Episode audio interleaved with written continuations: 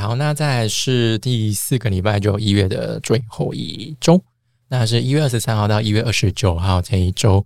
那这一周主要的一些星象，就比如说像太阳跟水星的合相，还有就是火星会进入到摩羯座，跟水星逆行进入到摩羯座，还有就是水星跟冥王星会合相。那在月底就是金星会恢复顺行。OK，那这个礼拜首先水星跟太阳的合相，刚刚前面有提到就是金星跟太阳的合相，那这时候金星是。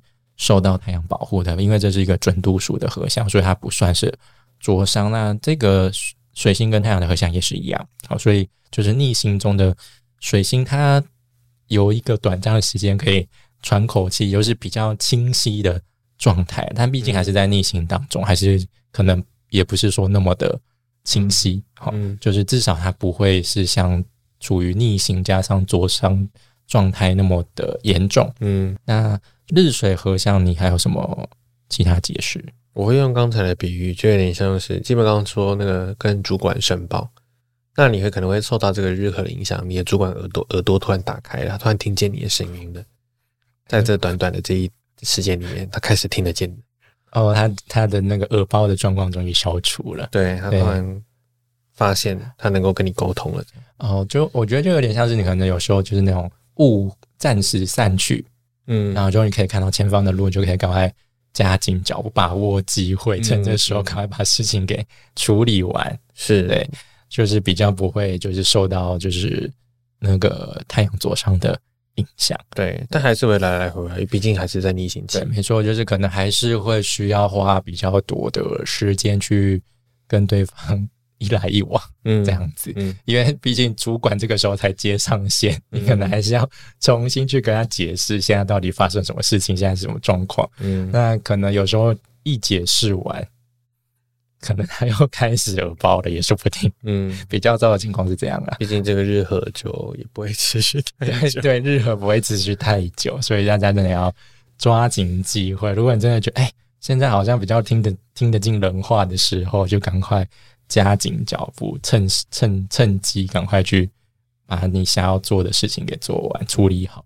再来就是火星会进入到摩羯座，嗯，OK，那你觉得会有怎样的状况呢？火星之前在射手座，所以他现在从火象星座来到了土象星座的摩羯座，所以我觉得应该会有个蛮明显的能量转换。我们先说火星射手之前，有点像是。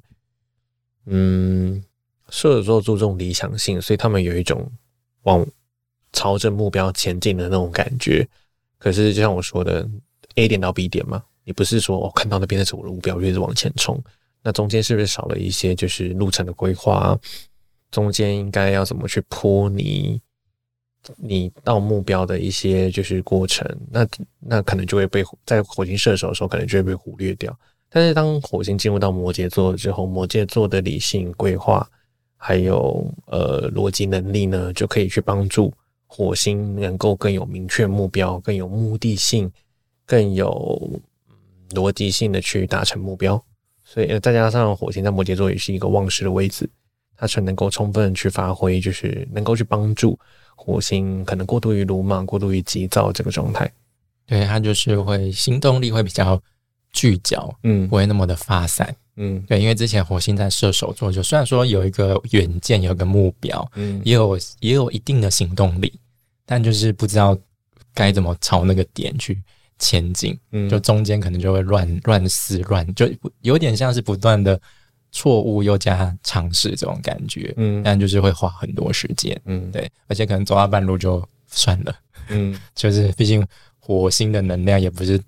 太有持久性嘛？是对呀，所以他在摩羯座上是他旺势的位置，所以他在这边是算是一个呃座上嘉宾，就是会是受到欢迎的一个行星嘛。嗯，对，所以他在这边就是比较能够有点像是把就是那种摩羯座的特质，那种比较务实、比较保守谨慎，然后他有点像是在。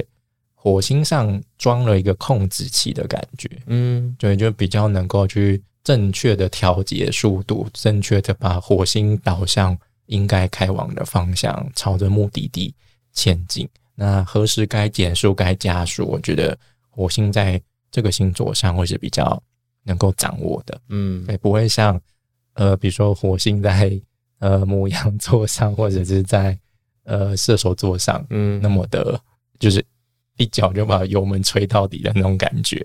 除此之外，你有什么想要补充的吗？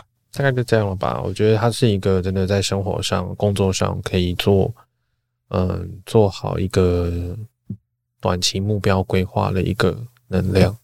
嗯，你觉得是短期目标？因为火星火星摩羯会停在摩羯座大约两个月左右啊，对啊，所以算是短期的目标。嗯，的确啊，也不是一个很长，而且加上火星本来也它本身也不是一个太有持久力的行星，是，但但是他在摩羯座已经是最最有持久力的一个对，已经已经是最聚焦的一个状态，嗯已经是一个嗯最好的状态了。嗯对，那再来就是比如说像呃水星逆行回摩羯座，那你觉得会带来什么不一样的风景吗？状况？可能那个例行领域，或是就会从水瓶座领域转换到摩羯座领域。嗯，那之前在水瓶座，你是说，比如说这个比较科技的那方面，嗯，那如果是在摩羯座上逆行，你觉得会是？因为就是说有可能关乎于传统产业，偏向比较于呃工业、重工业，或是一些比较士农工商的。比较实用比工商的行对业，感对觉比较传统，比较那种嗯大家比较容易想得到那种很基本的产业。嗯，那你觉得会跟比如说政府机关有关吗？或许哦，或许会有关系，或是一些企大型企业、大型的组织、大型的单位。嗯，或者是一些权威人士。嗯，权威人士也是有可能的。OK，好，所以就是可能在这段期间，就是会把他们重新带回来，重新带出来，还是会有一些水逆的影响在这个领域上面。吗？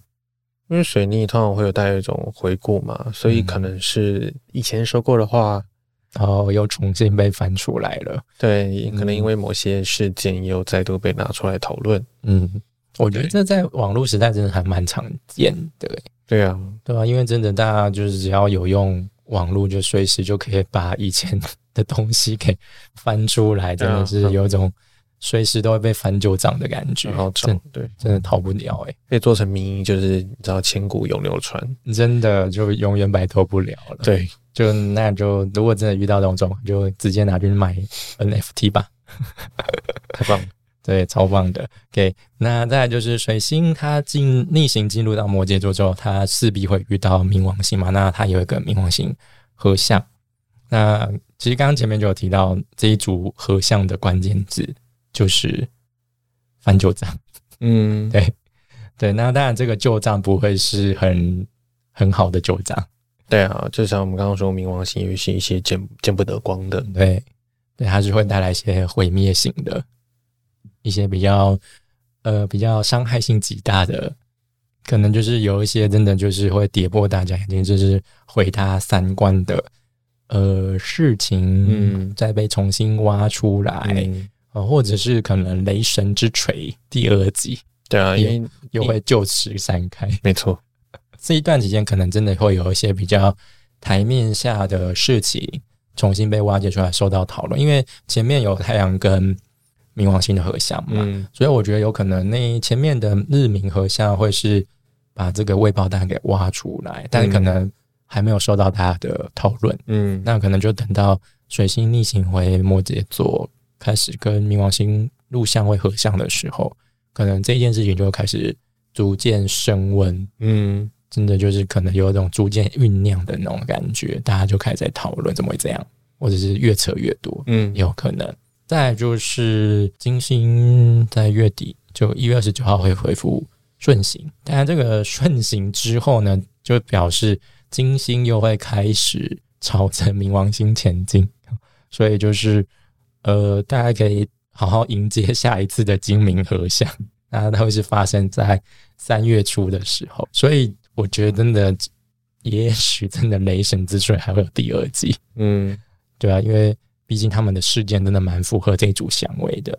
那这一次就是算是第第三次精明合相吧。嗯，对，那我觉得这一次合相过后，可能就真的就是最后一个了解了。嗯如果真的再有什么新闻事情发生的话，嗯，我觉得应该就是最后的休止符了。对啊，那就一去不回了。对，就一去不回，就真的就是一刀两断了，就不会再有什么其他的，呃，其他的一堆误会不会，不会再拖拖拉拉这种感觉。好，那整个一月你觉得有怎么感受吗？整个一月这样子看下来，我觉得我要讲到好多魔戒了。你讲很多摩羯，对啊，对啊因为一月的慢慢的摩羯，对啊，一月的星星几乎都是聚集在摩羯跟水瓶上嘛，对啊，尤其是摩羯的行星。是连火星，就是这种走比较慢的，也开始来，也一起来摩羯开 party 对这样。开 party 了，对，对，这个算是比较少见的啊。在过往不一定在这个时节，可能前面的行星都在摩羯座没有错，但火星嗯不一定会来加入。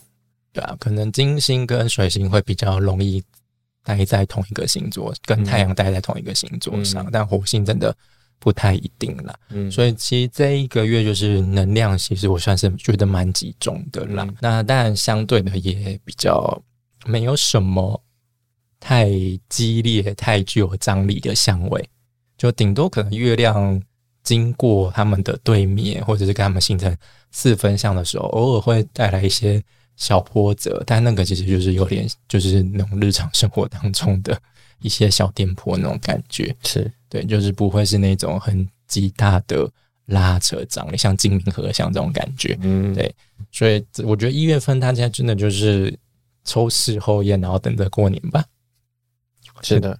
就这样喽。